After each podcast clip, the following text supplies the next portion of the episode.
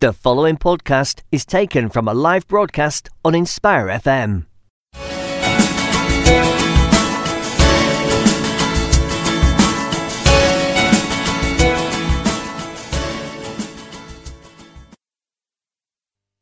Assalamu alaikum. Welcome everybody to the first ever Ask Your Lawyer show of 2020. I am your host, Atiq Malik, Director of Liberty Law Solicitors, and I'm here today kicking off the new year with a toolkit show. It's a one on one show, live show where you can call in and ask me questions directly uh, on any um, area of law that we are discussing. Um, and if it's something that we're not discussing and it's something that is that I can answer, I'll try my best. But otherwise, the topic of law that we're discussing for today, you can call in one on one, ask me any question or any comments that you might have. End of the day, this is your show. It's all about uh, tailoring it to you, owning it, you know, and asking questions or comments or making comments uh, which you feel should be heard. You know, sometimes you might feel that a question is a silly question, but you know there might be other people out there with the same queries as you, and by asking the right question, you could be not just helping yourself but helping others too. Um, we are today going to be discussing um, legal changes that are coming up in 2020, in particular, uh, changes in employment law. Because in employment law, there is a um, annual um, uh, change that happens every 6th of April um, of each year. So every 6th of April of each year, and sometimes October as well of each year, but in particular every 6th of April each year, you will find that there's new legislative changes happening in employment law year in, year out. And it's always good to know in advance before these changes happen what they are, because they can affect either you as an employer uh, in terms of how you run your business or as an employee, because it's important to know uh, what your rights are. Okay, now, how do you get involved in this show? You call in 01582 481822. That's 01582 481822. You can also WhatsApp on 07779 481822. That's 07779 481822. You can email in on info at inspirefm.org. You can also watch us live on um, Facebook Live uh, with the tag Inspire FM Luton. So if you search for Inspire, Inspire FM Luton on Facebook, uh, you can watch the show live. We have cameras set up, uh, HD cameras, may I add, uh, where you can see everybody within the studio clearly in HD. Now, as far as the show is concerned going forward, we obviously wish to make the show as interesting and as engaging as possible.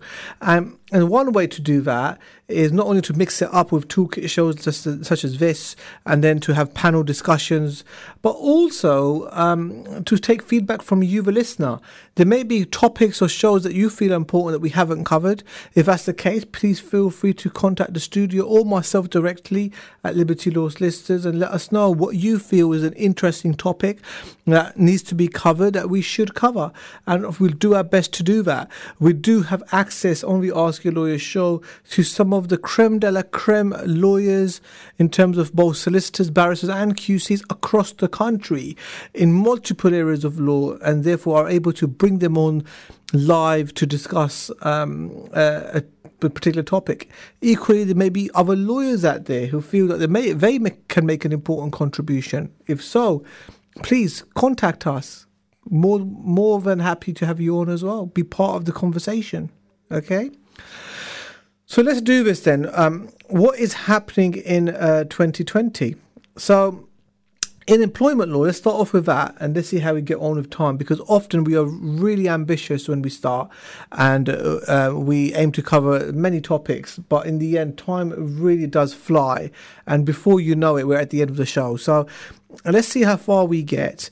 And I'm going to break it down as much as possible um, uh, to assist uh, listeners who may not be familiar with employment law uh, as to precisely what it is that we are discussing.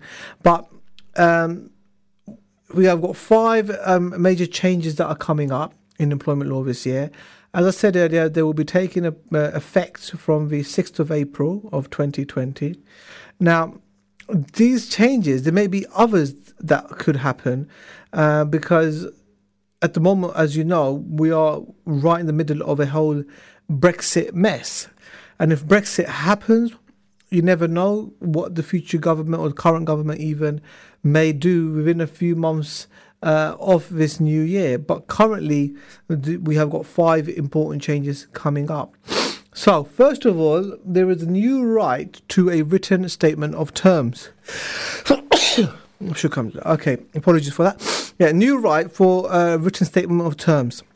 So, some of you may ask, what is a statement of terms and what is the new right? Now, the new right uh, is is uh, well. Let's examine the current right first of all. Currently, the position is this: all employees who have been continuously employed for more than one month are currently entitled to a written statement of terms, and that statement of terms has to be provided within two months of them starting their employment. So, what is a statement of terms? A statement of terms is what we, as in the average person, uh, often refer to as a contract of employment. So, under the Employment Rights Act, it sets out what the bare basics are for a contract of employment to be a contract of employment. So, uh, that is um, uh, defined by the uh, ter- by uh, the reference of written statement of terms. And even the Employment Rights Act, it clearly says that you need to specify what a person's job role is, their start date, their salary, and the basic contractual entitlements such as holiday pay, notice pay, etc. So these basic sets of terms have to be set out to amount to a contract of employment. And what that means that to satisfy the Employment Rights Act, you don't actually have to have a contract of employment per se. If you have a document that satisfies the requirement of statement of terms, or written statement of terms, even, then the employer, the business, has, has satisfied their legal requirement uh, in regard with regard to uh, what is the statutory minimum uh, that employer is required to provide to an employee when it comes to a contract of employment. And why that means that you don't need a contract of employment per se is because if a business was to give to their employees a letter or an email, for example, which basically said, Dear Mr. Smith or Mr. Khan, uh, these are your um, statement of terms that we are engaging you under. And then bullet point one, two, three, four, five, six, and each bullet point sets out one aspect of the minimum requirement of statement of terms, such as um, uh, their start date, their job role, their salary, their holiday entitlement, their notice entitlement, etc. So, if a business does that, then they've satisfied the basic entitlement to a written uh, uh, statement of terms. And what that then means is if the employee believes that there is no contract of employment because they were never given a formal contract to sign, that is potentially incorrect because that email or letter amounts to um, the basic written statement of terms. Um, and uh, similarly, following on from that, if an employee believes that a contract of employment is only in existence bec- when they sign a document uh, that says contract of employment, that is also incorrect. As employment lawyers, we often get the situation where people will contact us and say, I haven't been given a contract of employment, or um, I was given a contract but I never signed it, so am I still bound by the uh, clauses in there? And the reason why this question often arises is where a person is working for a company and following termination, they wish to work for another company which might be a competitor to the first company. And to stop that from happening, the contract of employment contains what's known as restrictive covenants, which take effect after termination of employment and stop uh, an employee or ex employee working for a competitor, for example. Now, uh, so, as I said, you may get a situation where an employee has not signed their contract of employment, either deliberately or just an oversight. And so they will raise the question, well, I've never actually signed this agreement, so is that clause still binding on me? the fact is that uh, that clause is binding on you, even if you haven't signed the contract, because at the start of the employer employee relationship, it was made clear that these were the terms upon which this uh, relationship was established. And so, even if you do not sign the agreement, by the performance of your work on a day to day basis, in accordance with the terms of that contract of employment, the employee has affirmed, which in other words means agreed the terms of the contract, and therefore that contract is legally binding. Going back to the uh, statutory requirement, then, the reason why that's important to understand is why there is no, uh, the statutory minimum does not require a contract to be given, but actually a written statement of terms.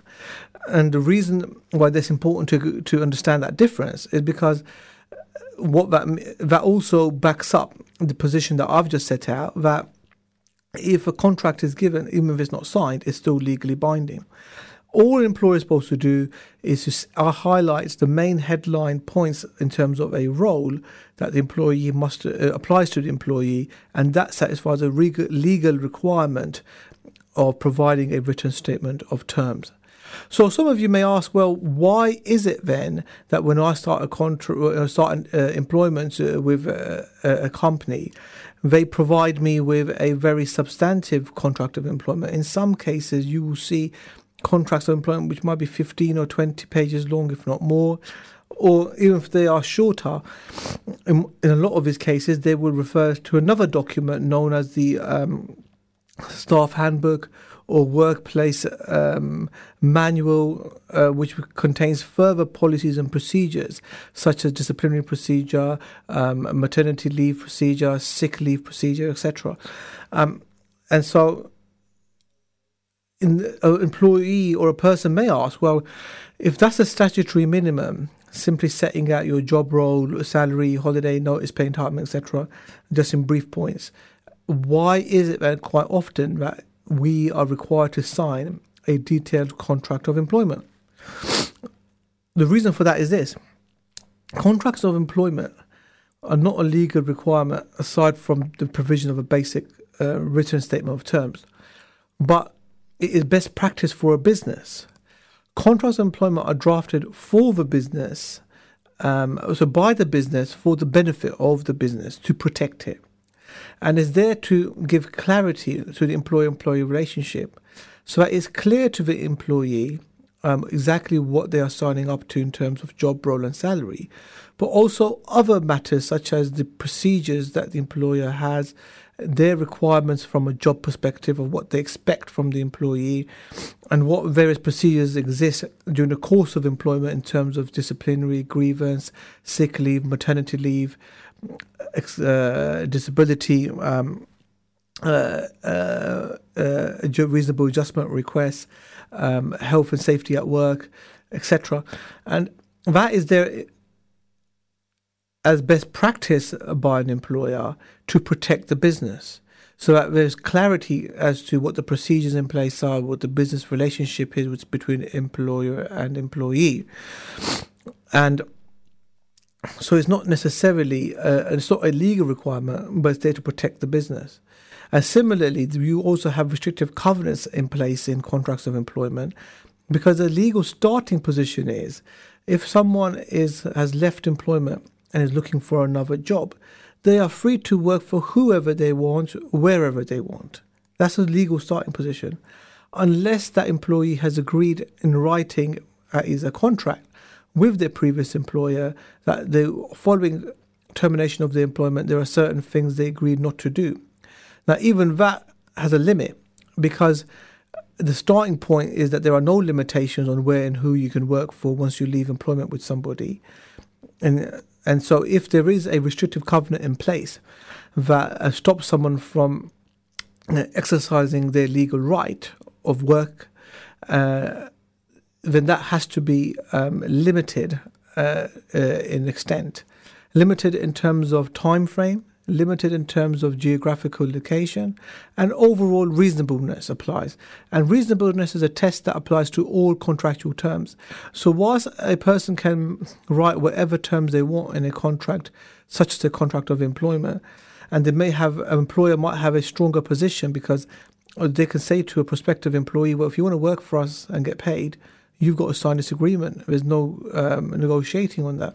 So, whilst that might be the case, um, even then, if there is what they say a breach of contract, that breach of contract is only actionable and has force if um, a court of law uh, deems that contract to be um, uh, the contract to be uh, enforceable, and it's only enforceable if it's reasonable. If a court of law deems a contractual term to be unreasonable, then neither party can rely on that to enforce against the other. So even there, um, you know, there are limitations to what can be um, put in place in a contract of employment uh, on the law of reasonableness. So that's how it currently works. The new law, which is coming into place from April the 6th, 2020, states that all new employees and workers will have the right to a statement of written particulars from the first day of employment. And there's additional information will have to be included as part of this extended right. Okay? Um, now, what does that mean then? That means, first of all, that we have moved from a position of employees being required to um, have or having the legal right to a written uh, statement of particular. We have moved from that to also um, including workers. And that's quite important. What is a worker and what is an employee? This is often a question that baffles many people. It's a very blurred line, to be honest with you, between employer, so employee and worker.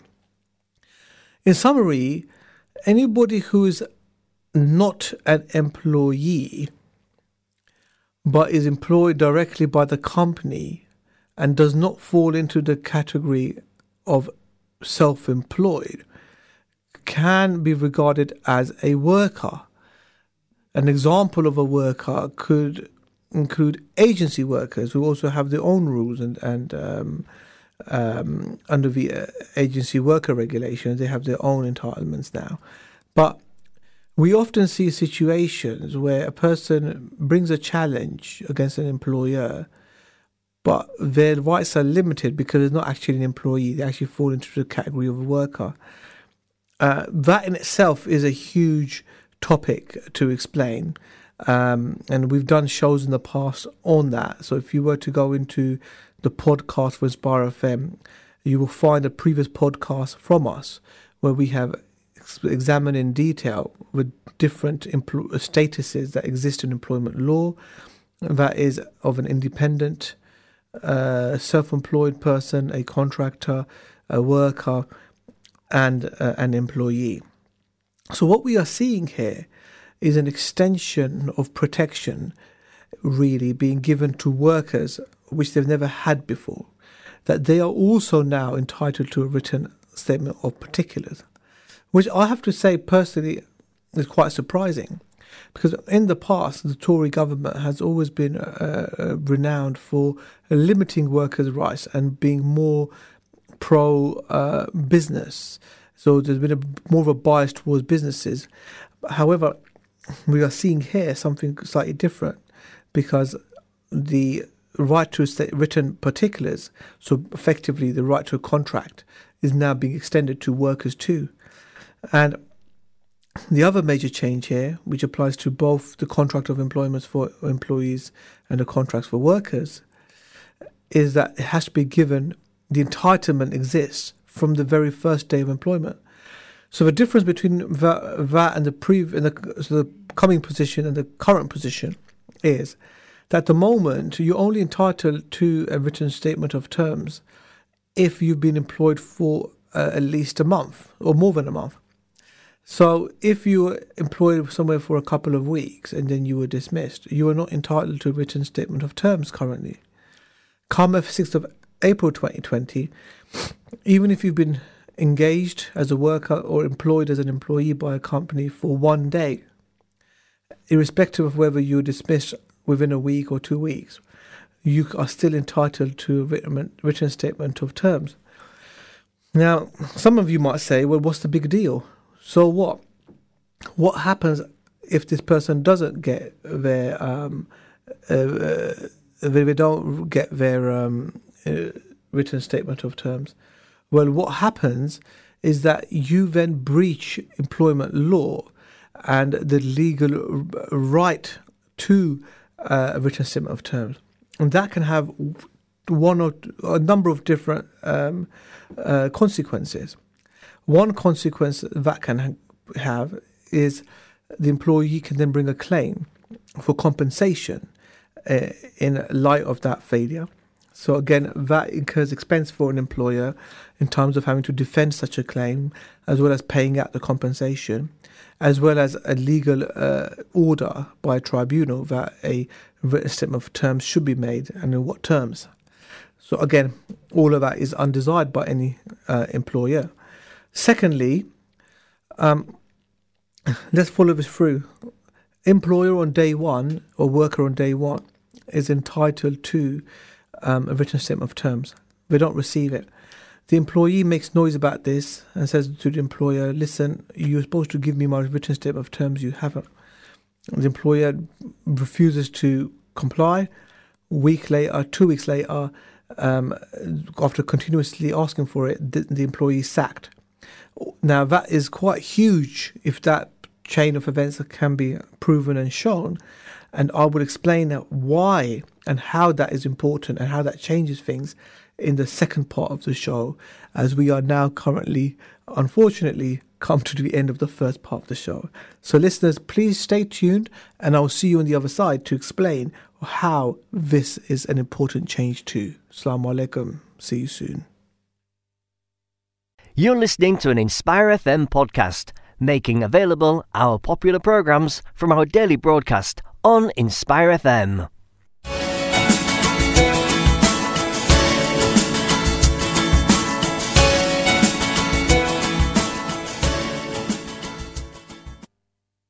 Assalamu alaikum. Welcome back to the Ask Your Lawyer show. This is the second half. Um, with me, with me, your host Atiq Malik, director of Liberty Law Solicitors, and we are doing a toolkit show today. That's a one-on-one show with myself, uh, discussing a topic of law. Today we are discussing um, updates uh, legal updates for 2020, in particular for employment law. And the reason for that is um, employment law, as I said in the first half of the show, has an annual cycle where every 6th of April uh, there is new legislation coming into play and it's very important because it affects all of us either many of us are business owners that employ people or we are workers working for somebody or a bit of both and employment law encompasses both of those relationships and others, including consultants and third parties, contractors who work for people. All of us are out there earning a living. Employment law touches all of our lives, whereas cases like criminal law only touch us um, because uh, you know someone might have done something wrong, wrong criminally. Family law may only touch you; if something's gone wrong in the family. Employment law is present in everyone's lives every day because most of us um, are having to work for a living and, and, it, and it affects us. And so it's very, very important that we understand what our employment rights are uh, to ensure that we are protected. And if there is a breach of that, that we action that straight away without hesitation. We should never be afraid of protecting our legal rights. And I'll give you an example of why, leading on from the end of the first part of the show. So, the first part of the show, I explain in detail what a written statement of terms was. And just to recap, a written statement of terms is the equivalent of, uh, of what is known commonly as a contract of employment. And I set out what the legal minimum requirement for that is in law, which is quite different to the common understanding of what a contract of employment is. And on top, in addition to that, I explained that there was a change coming in from the 6th of April of this year 2020 where all new employees and workers workers now will have the right to a written statement of terms. And I explained how that's different to the previous position. But in particular what I also explained is why this is important in terms of being observed for employees and employers. And in the first part of the show, I explained that one issue is that if you fail to provide a written statement of particulars, then that employee or worker potentially has a claim against the company, which they can action uh, in an employment tribunal and bring a claim. And whenever a business faces a claim, it's expensive, it's costly from two fronts. One is the defending of the claim itself. So simply having to put time and effort into defending a claim, you know, is time and effort which could have been better spent making money for the business. And on top of that, engaging lawyers to represent you that is also very expensive. And uh, in addition to that um, the sanction ultimately if an employer loses which is quite likely if it's very straightforward and they're supposed to give a written statement of terms and they haven't um, if that was to happen then they would have to pay compensation as well.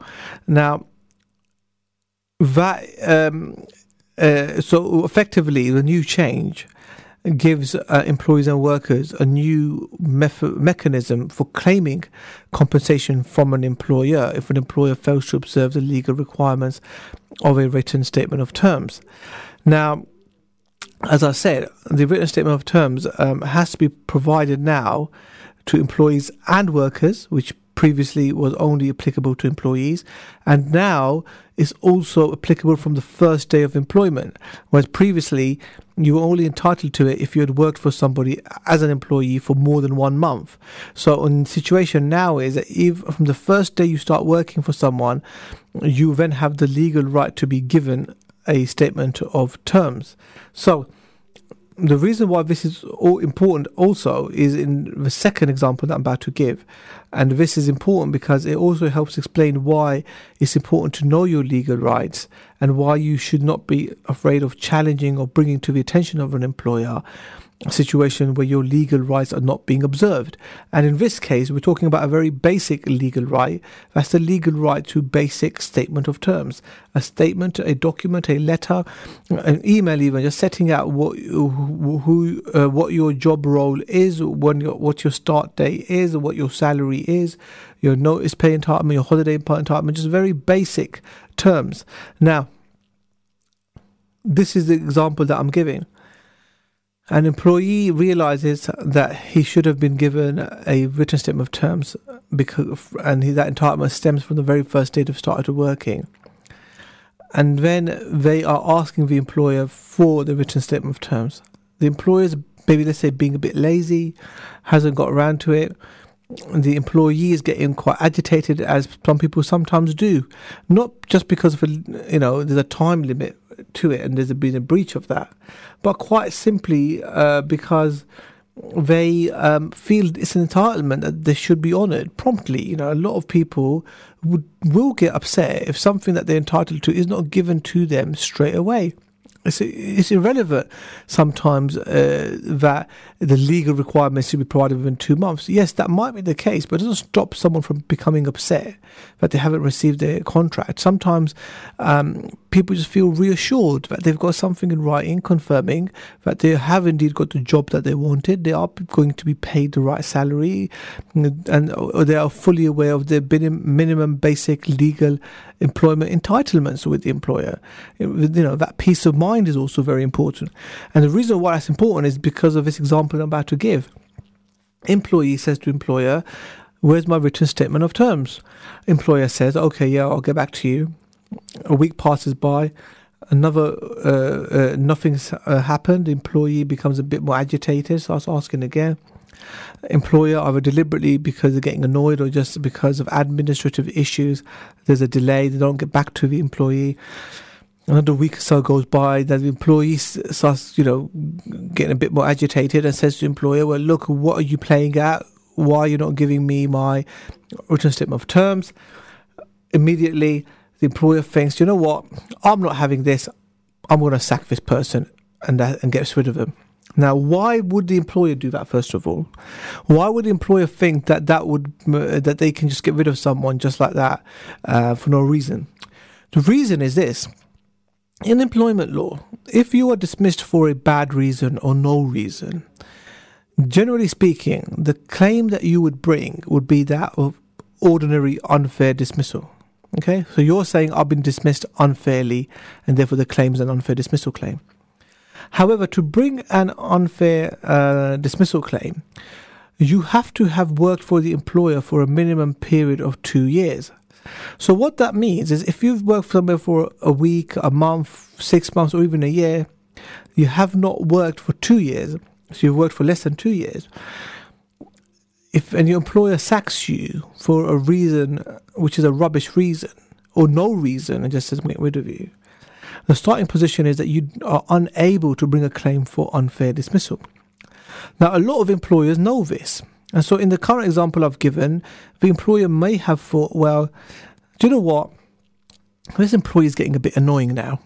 I don't know what his problem is or her problem is. I've told him I'm going to give him a written statement of terms. I haven't refused. I've got plenty of time to give it. And they're doing my head in. And do I really want this person working for me? You know what? They can't even do me for unfair dismissal. They haven't been here for two years. Let me get rid of them. And they sack them. Okay?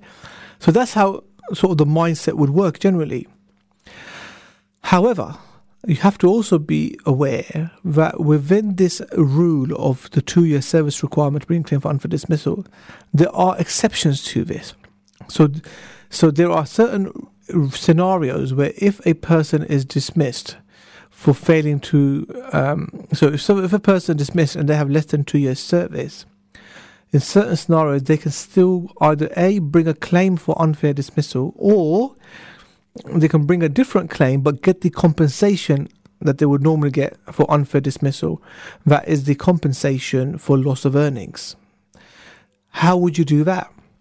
Well, if you are dismissed because of your race, religion, sex, sexual orientation, age, disability, etc., so a breach of the Employment Rights Act, then in that situation, um, that dismissal amounts to an act of discrimination.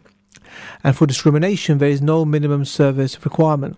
Okay, and therefore, um, employer has to be very careful that the termination of employment it cannot be interpreted as an act of discrimination. Similarly, another example would be, uh, for example, TUPE. TUPE is uh, is an acronym for the Transfer of Undertaking and Protection of Employment's uh, empl- Employees Regulations, and TUPE exists where, for example, one company is getting rid of a contract to another company or selling parts of a company to another company. And in that situation, the employee's employment is being transferred from company A to company B. Sometimes, what company A or company B will do to um, increase the value uh, of the transfer of work by reducing overheads um, is to get rid of an employee either before the TUPE transfers due to take place or immediately after as a redundancy. If it can be shown that the real reason for this redundancy or termination was linked to the TUPE transfer, then that's an exception which allows the employee to bring a claim for unfair dismissal. Now, moving on to the example that I've given, there is another route for exception, and that is where employee uh, is dismissed for asserting a statutory right. So, what is a statutory right? A statutory right is where, in law, a person has a legal right to something. So, where there is a statute, a piece of law, a legislation somewhere which gives an employee a certain right for something. So, in this case, you have got the Employment Rights Act, which clearly gives a legal right to a statement of terms to an employee. So, where that has not been provided, and the employee asserts that right, so he's raised that issue with the employer and said, I am entitled to this legally, and that right that's being asserted is a statutory right because it's written in law. And then, because of the assertion of that statutory right, the person is dismissed. They are then able to bring a claim for unfair dismissal. So it's quite huge, actually, because Whereas before, they could not assert that statutory right unless they've employed, been employed for a month. The statutory right now exists from the first day of employment. And so, if an employer is faced with a request for such, they need to consider their position very carefully and act carefully. And because if they just get annoyed and, and from a knee jerk reaction, just decide to get rid of this employee who's asking for, employment terms, uh, written statement of terms, and then suddenly um, they're facing the sack, you are opening the door to an unfair dismissal claim on the basis that they have asserted a statutory right, which is why they were dismissed, which then circumvents the normal protection an employer has from employees who wish to bring unfair dismissal claims, namely the two year service requirement. So, hopefully, that explains in a nutshell that's the first change. And believe it or not, there are five changes coming in in April 2020, 6th of April, and I've just spent almost 45 minutes explaining the first one.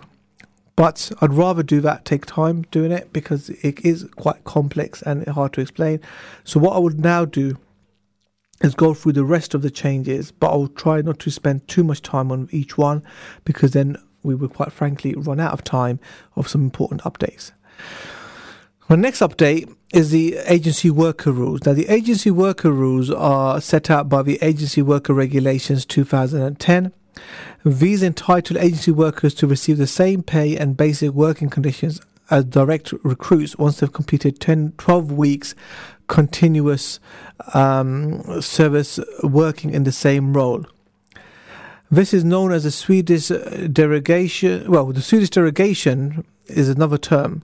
And what the Swedish derogation does, it provides an exemption to the right to equal pay if the agency workers are employed under a permanent contract of employment with a temporary work agency and are paid by the agency for periods between assignments.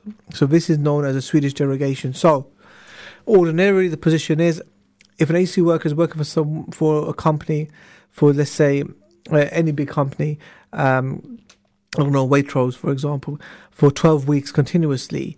And say, let's say they're on the shop floor uh, working, I don't know what the roles are in, the supermarkets, but I don't know, um, a checkout sales assistant role. And so they are entitled to receive at least, if they've been there for 12 weeks or more continuously, they should be on the same pay as permanent workers that are there. That's what the agency worker regulations do.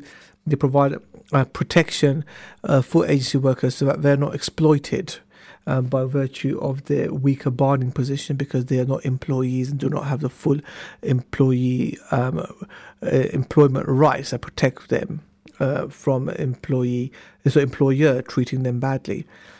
Now, the Swedish derogation is an exemption to that if what that means is it's an exemption to the equal pay. If the agency worker is employed under a permanent contract employment with the temporary so working agency.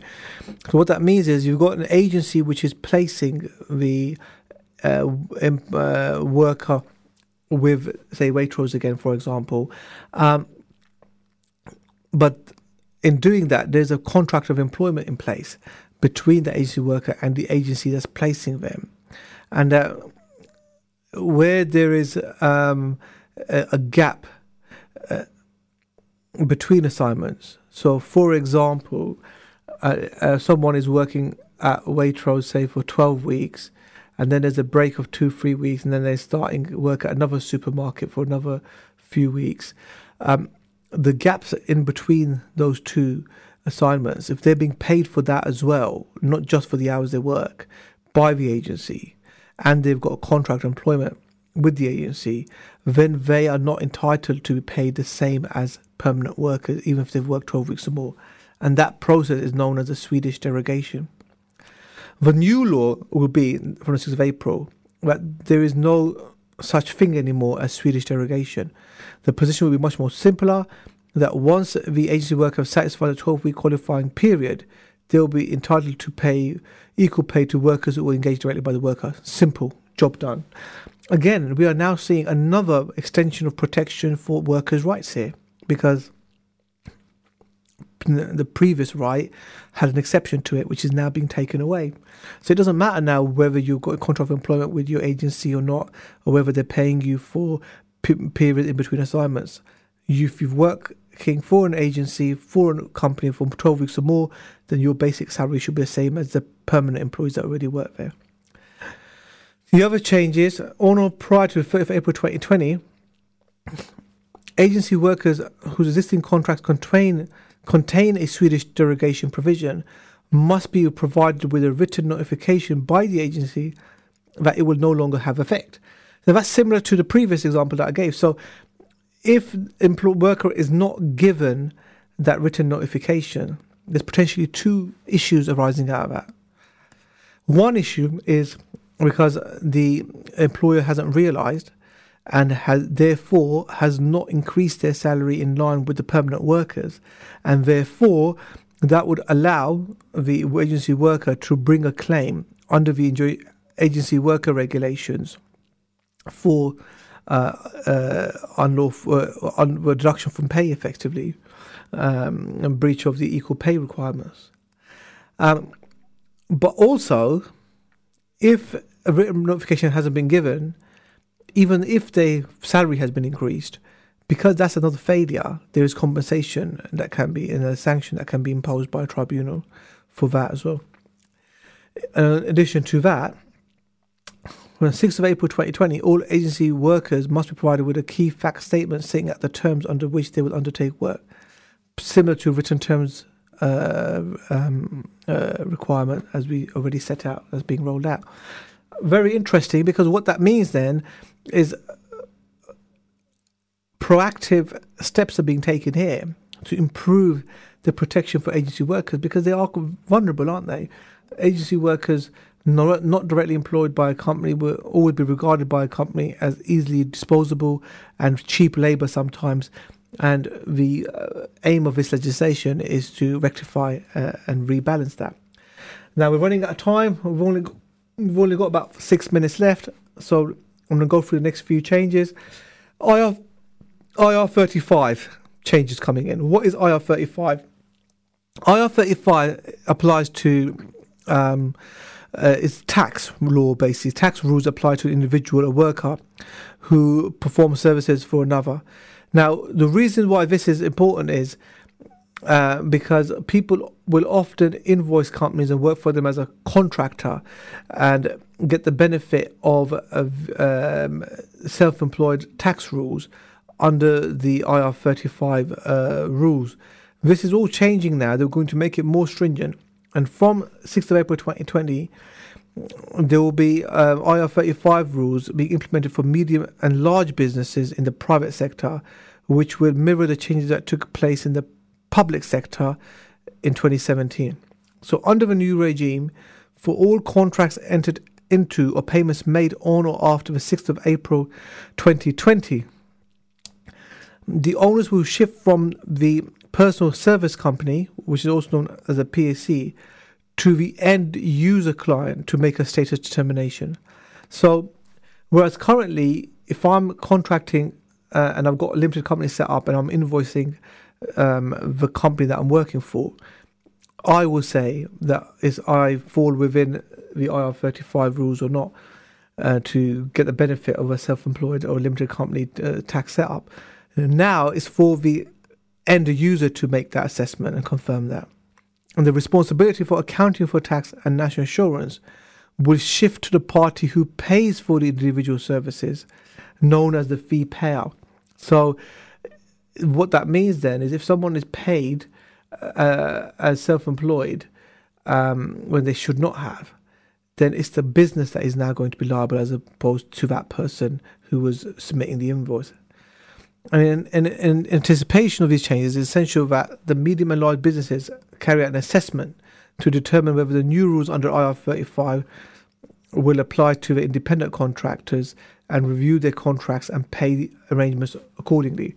So that is best practice, that's not law. So, in preparation for all of this, it is advised that medium and large businesses do assess their position with all of their contractors to make sure they're not going to get caught out by any of these new tax changes important point to note, and it is important because people don't seem to know this. Small businesses are not affected. The new IR35 changes do not affect small businesses, only medium to large size businesses.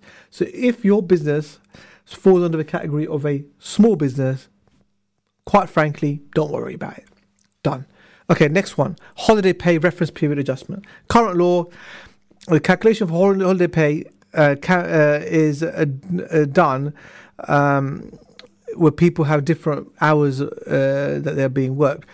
Currently, the reference period is 12 weeks. So, what you do is, if you want to work out what someone's holiday uh, pay entitlement is, um, uh, you look at their past 12 weeks' pay and average it out, and that is what the holiday pay entitlement is during the holiday.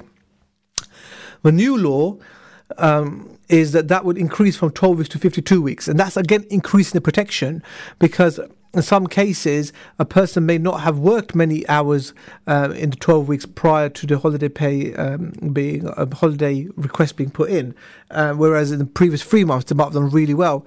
So now the average the reference period is no longer 12 weeks. From the 6th of April 2020 onwards, it's going to be looking at the full 52 weeks, um, which I personally think is a good thing and is again another extension of workers, employers, employees' rights and protection.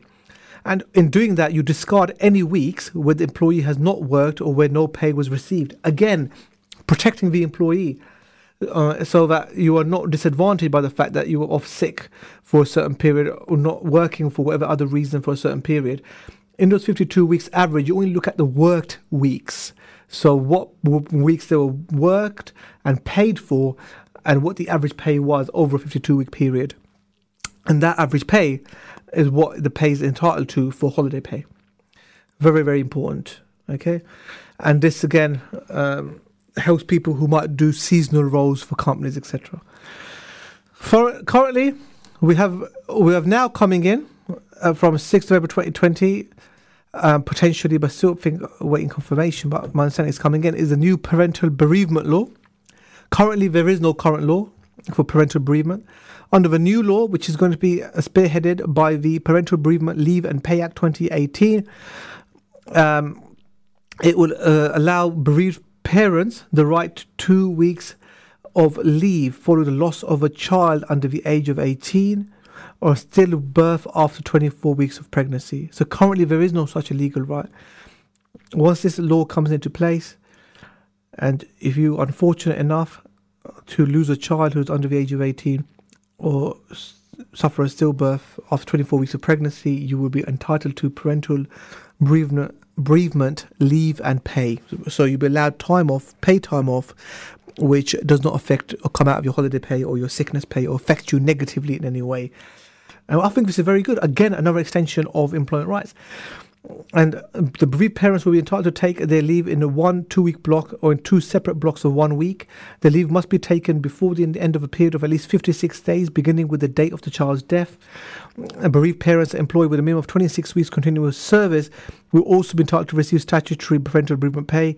And those with less than 20 weeks, 26 weeks continuous service will be entitled to week, two weeks of unpaid leave.